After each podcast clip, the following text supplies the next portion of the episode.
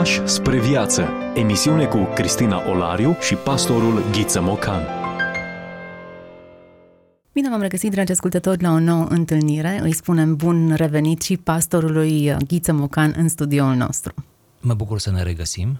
Suntem în preajma unui nume mare pe care a fi fost mare păcat să nu îl discutăm și să nu îl regăsim în emisiunile noastre. Viktor Frankl este numele unui autor cunoscut în, chiar în mediul românesc. Un nume care ne-a lăsat o moștenire bogată, profundă. Una dintre cărțile sale vom aborda astăzi. Da, așa este, un nume mare, un nume care merită să fie cunoscut și în spațiul românesc poate mai mult decât este, tocmai pentru că a fost unul dintre cei mai mari neurologi și psihiatri ai secolului douăzeci, care și-a pus amprenta asupra acestei științe, a inventat ceea ce se numește logoterapie și a fost foarte atent, mai ales la studiul ființei umane în fața situațiilor extreme ale vieții. Asta și din cauza că, așa cum vom vedea, biografia lui a fost marcată de suferință și chiar o suferință atroce, suferința Holocaustului. Viktor Frankl s-a născut în anul o mie nouă sute cinci la Viena și s-a stins în anul o mie nouă sute nouăzeci și șapte. Încă de tânăr manifestă un interes aparte pentru psihologie, în gimnaziu chiar o studiază, dar, în egală măsură, cel puțin în acea vreme, manifestă un interes și pentru filozofie. Tânăr fiind, începe să corespondeze cu Freud, care la vremea aceea era deja o notorietate și care deja scrisese tratate consistente despre ceea ce se va numi mai târziu psihanaliza. Frankl a studiat medicina la Universitatea din capitala austriacă, unde și-a luat masteratul și doctoratul. În anii o mie nouă sute treizeci a lucrat la secția de sinucigași a Spitalului General din Viena și a construit chiar un centru privat de psihiatrie. Din o mie nouă sute patruzeci până în o mie nouă sute patruzeci și doi a fost șeful secției de neurologie la un spital important din Viena. Ei bine, după anul o mie nouă sute patruzeci și doi încep să apară necazurile. El era de origine evreiască. Mama lui, evreică, se trăgea dintr-o familie însemnată de rabini evrei, așa că nu putea să scape, până la urmă, acelei politici antisemite care va genera Holocaustul. Așa se face că în o mie nouă sute patruzeci și doi, Frankl, soția lui, Tilly, și părinții săi sunt trimiși în lagăre de concentrare. Nu vom intra în detalii, trebuie doar să știm că a trecut succesiv prin patru lagăre de concentrare, printre care și temutul Auschwitz. La capătul acestor suferințe este eliberat de către armata americană aflată atunci în înaintare, în anul o mie nouă sute patruzeci și cinci, și iată-l pe Viktor Frankl, făcând parte dintre aceia puțini care au scăpat din lagăr. Însă, în o mie nouă sute patruzeci și cinci, când el este eliberat, avea să constate cu adâncă durere că atât soția lui, de care nu mai știa nimic, cât și părinții lui, în lagăre diferite, au fost uciși. Adică familia nu îi supraviețuiește. El iese din lagăr, dar iese singur și urmează să trăiască, iată, o traumă teribilă după perioada aceea de privațiune. Revine la Viena după război, unde scrie una dintre cărțile care vor deveni capodopera operei sale, anume Omul în căutarea sensului vieții. Această carte, de fapt, face obiectul dialogului nostru, pentru că din ea vom desprinde câteva fragmente semnificative. A fost scrisă imediat după război și după aceea, de-a lungul vieții și a unei bătrâneți active, urma să predea la Facultatea de Medicină, urma să primească douăzeci și nouă de titluri onorifice de doctor, urma să devină profesor colaborator la Harvard și la alte universități din Statele Unite și, desigur, să fie un profesor senior extrem de apreciat în Facultatea de Medicină a Universității din Viena. Cum spuneam în deschidere, este fondatorul logoterapiei, adică de la logos, vindecare prin cuvânt, iar această formă de terapie este considerată, după psihanaliza lui Freud și psihologia individuală a lui Adler, vorbim de Alfred Adler, ca fiind a treia școală vieneză de psihoterapie. De asemenea, aceasta combate școala behavioristă de psihologie și încercările sale de a reduce ființele umane la niște produse complexe ale mediului lor înconjurător. Atrag atenția, fără a intra în detaliu, că și astăzi această percepție asupra ființei umane este extrem de întâlnită, de des întâlnită, anume că suntem în exclusivitate produsul mediului în care ne mișcăm. Frankl spunea că suntem mai mult decât atât.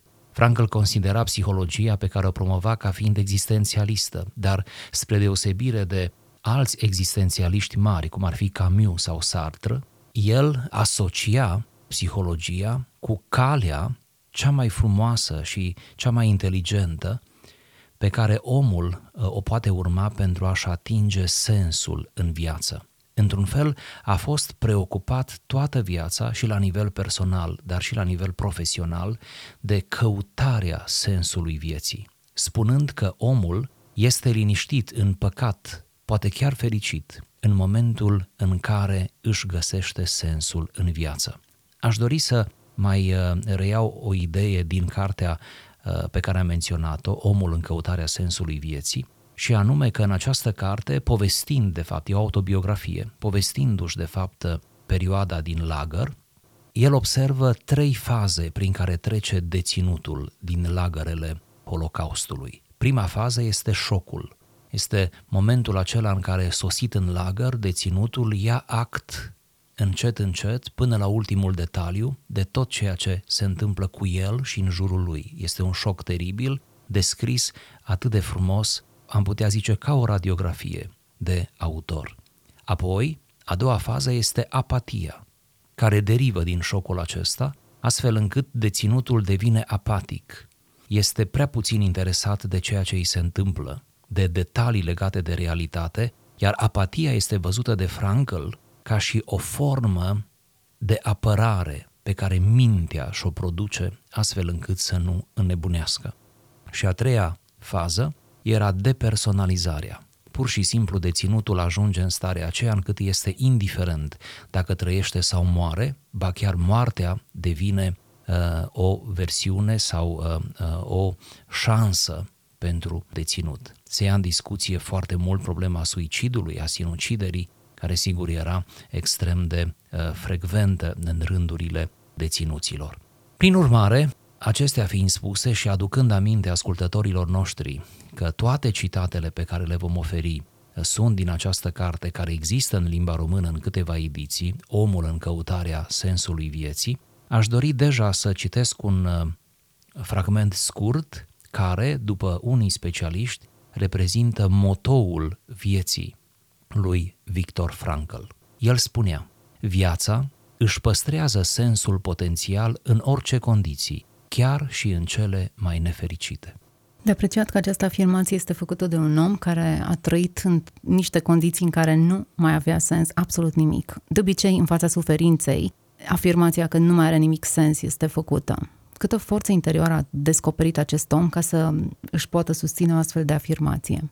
Da, cine va citi cartea va observa că preocuparea lui profundă era nu atât suferința în sine, pe care încerca să o asume cu demnitate, ci mai ales dacă suferința la care este expus are un sens. El căuta sensul suferinței în mijlocul suferinței, ceea ce este cu totul diferit față de noi adesea, care vorbim despre suferință stând la o cafea sau în fața unei mese copioase sau în întâlniri cu totul prietenești, deosebite, sau în concedii relaxante undeva pe malul mării.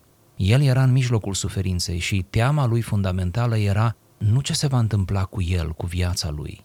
Teama lui fundamentală era să nu cumva să sufere degeaba. Degeaba însemna fără să găsească sensul suferinței. Interesant contextul acesta reprodus de Viktor Frankl, în orice condiții. viața are sens. Până la urmă, chiar și în condițiile în care stăm într-o, în fața unei mese îmbelșugate și cu o cafea în mână sau într-un concediu, uneori chiar pare mai dificil într-o perioadă laxă să-ți găsești sensul. Ești tentat mai degrabă să cauți situațiile limită ca să descoperi un sens în tine și în, în experiențele pe care le parcurgi. Dar ceea ce afirmă Victor aici este că viața își păstrează sensul în orice situații. Evident, noi ne raportăm la suferința și Holocaust, care pare lipsit de sens și justificare.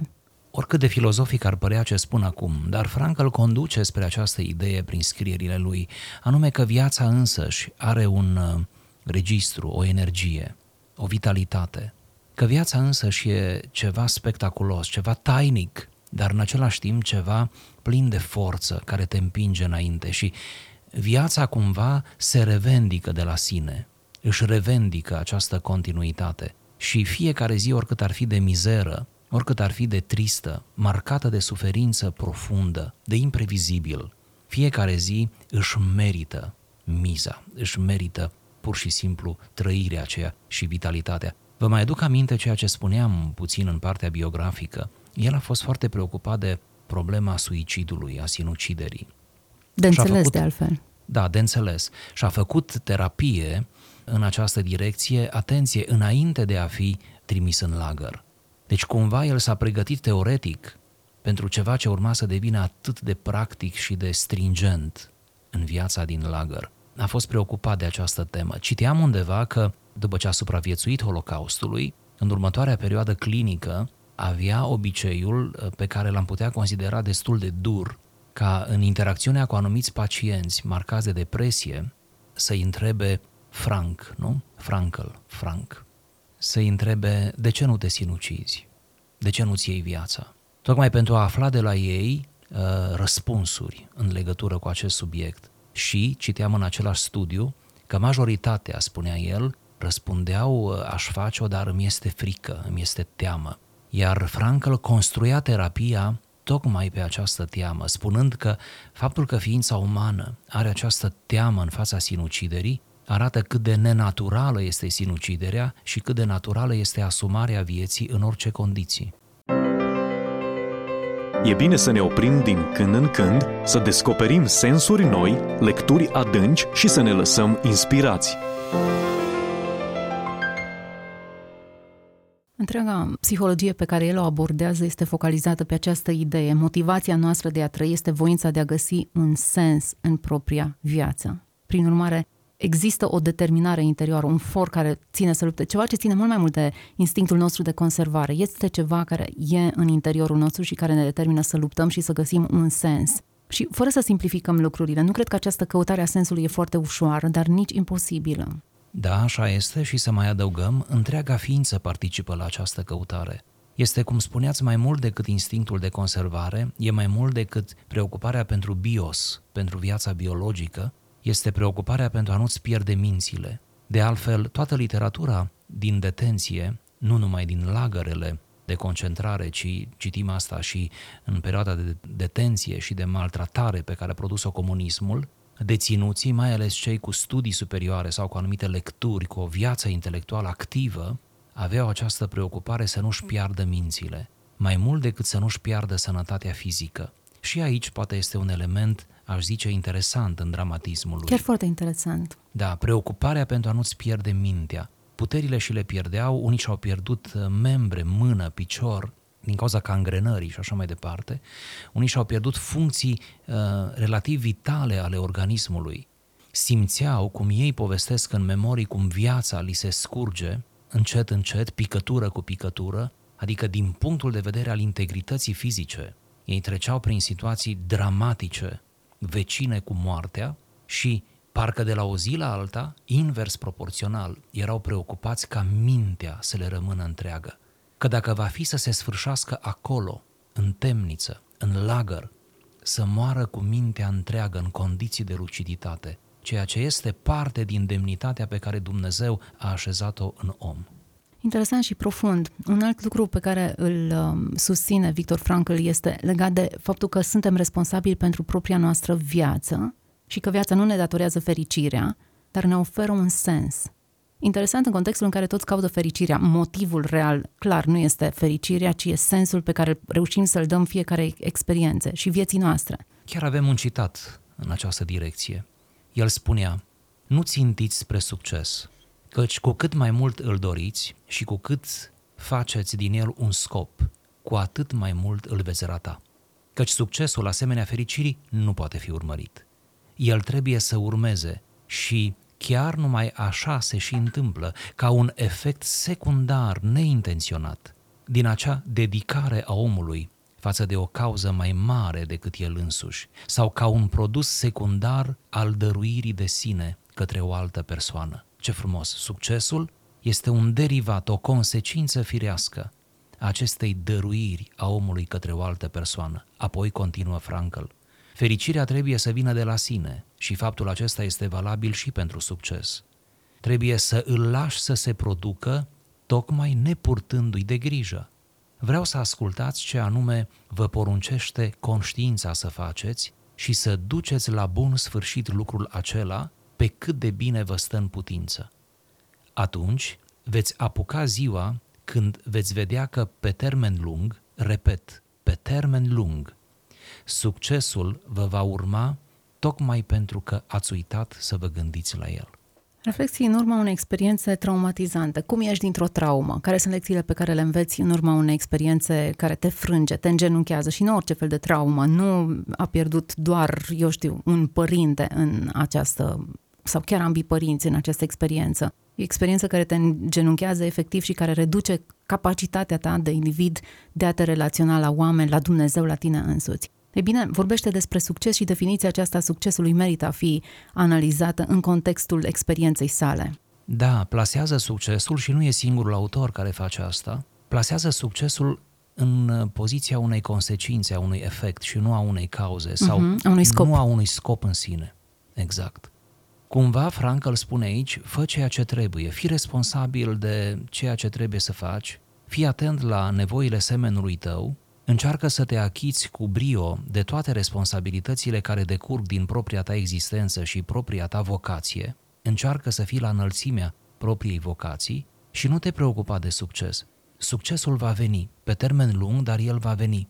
Și atunci când va veni, când îl vei savura, de fapt îți vei da seama că de mult nu te mai gândești la el. Deci, efectiv... Devine să... neimportant, secundar. Da, devine secundar, devine ca o binecuvântare, ca o... ca un bonus, ca un, un har, nu? Care ți se face, ca o bucurie care te împlinește după ce deja ai muncit din greu și ai fost foarte atent la ceea ce uh, trebuie să faci.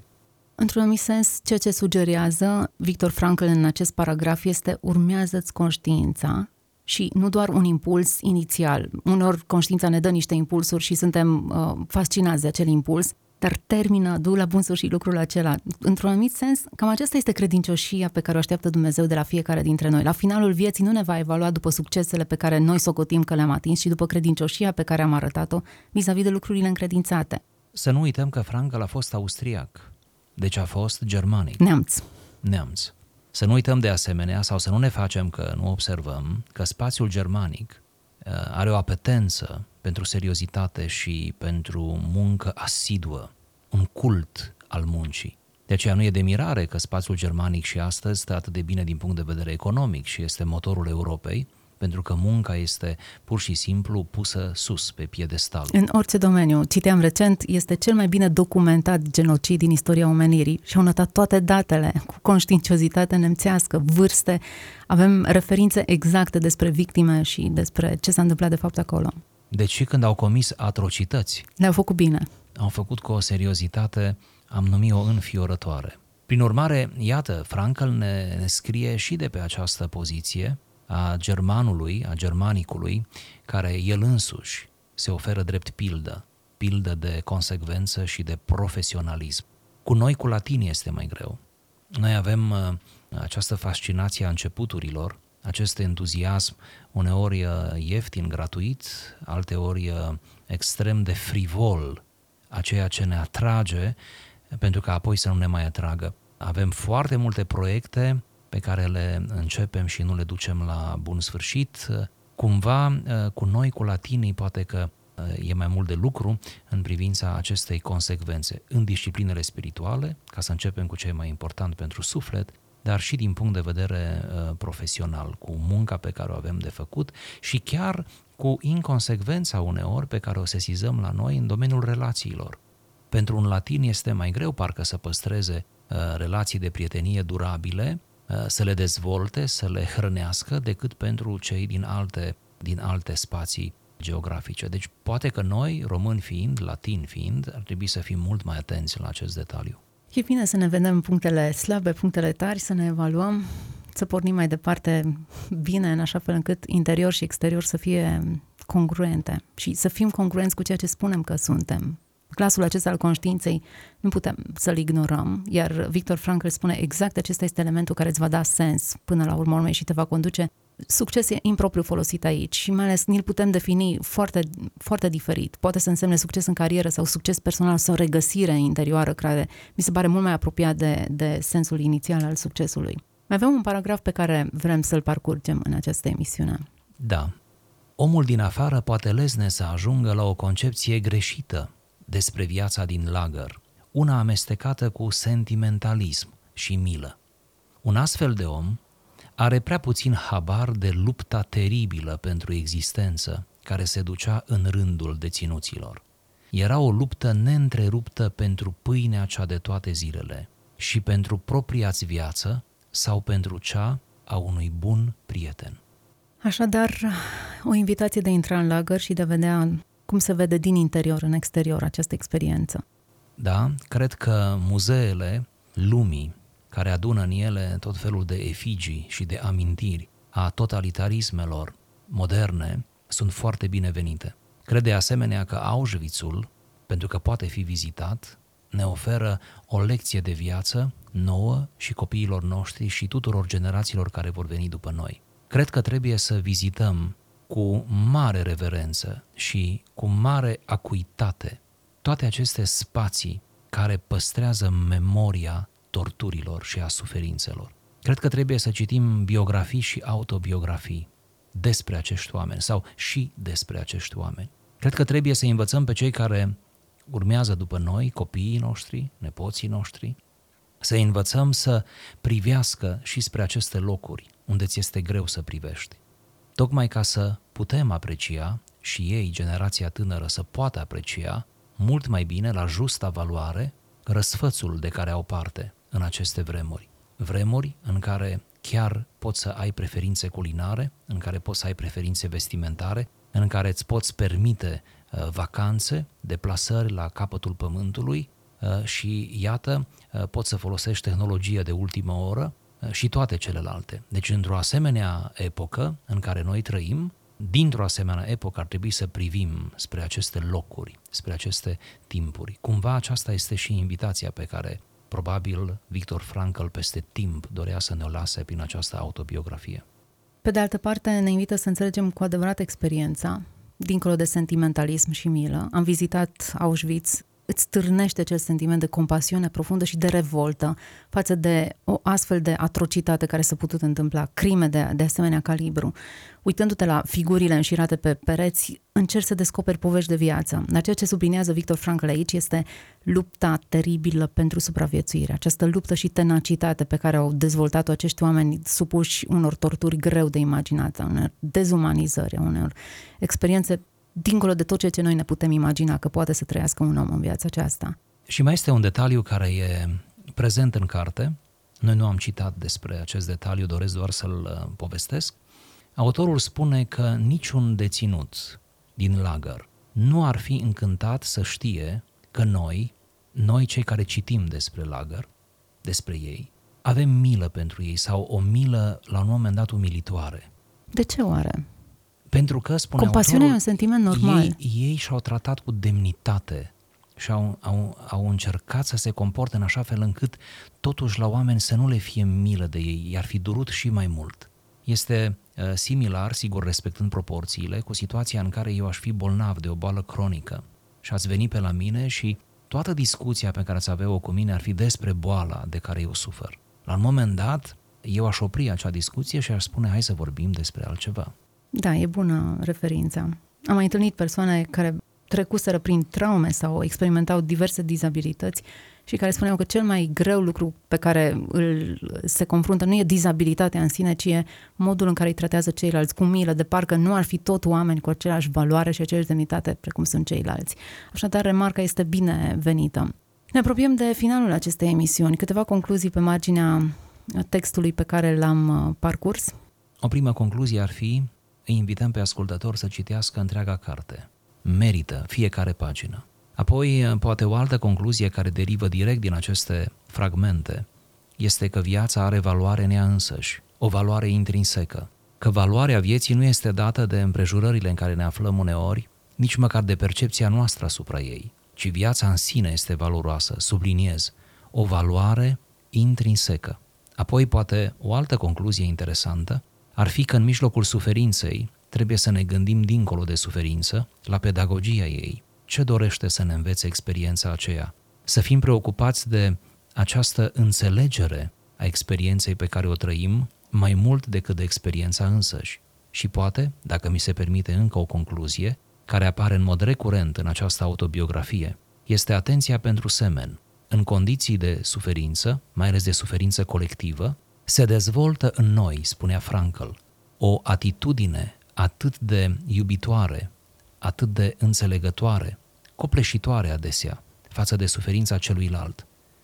Ai ocazia să vezi în lagăr, de obicei, un om mai bolnav decât tine, mai în vârstă decât tine, mai lovit de soartă decât tine, deși toți împărtășiți aceeași soartă. Felul în care se ajutau deținuții între ei a fost pentru Frankl o lecție vie de bunătate umană, de ceea ce zace în fiecare dintre noi, dar acum în sens pozitiv, de această gentilețe ascunsă adânc în inima noastră și care irupe în condiții de suferință maximă.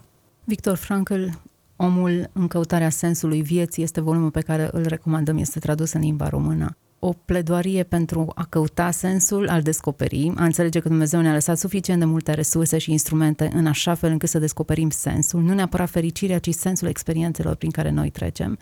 Și dacă avem aceste resurse, înțelept este să le folosim cât mai mult, să le dezvoltăm, să le creștem și în același timp să folosim acea dârzenie, acel spirit de rezistență pe care Dumnezeu ni l-a dat, să nu cedăm la prima furtună, la prima circumstanță care ne este nefavorabilă și să pierdem bătălia înainte de a o începe, de fapt. Cam, cam aceasta este percepția mea vis-a-vis de uh, paragrafele pe care le-am discutat. Eu propun să continuăm discuția noastră într-un episod următor. E prea frumos, e prea dens, e prea mult ca să terminăm într-o singură emisiune Viktor Frankl. Mulțumesc pentru prezență, mulțumesc tuturor celor care ați ales să rămâneți alături de noi. Dumnezeu să vă dea lumină, înțelepciune, în toate circumstanțele vieții, un sens. Fiți binecuvântați! Ați ascultat emisiunea Pași spre viață cu Cristina Olariu și pastorul Ghiță Mocan.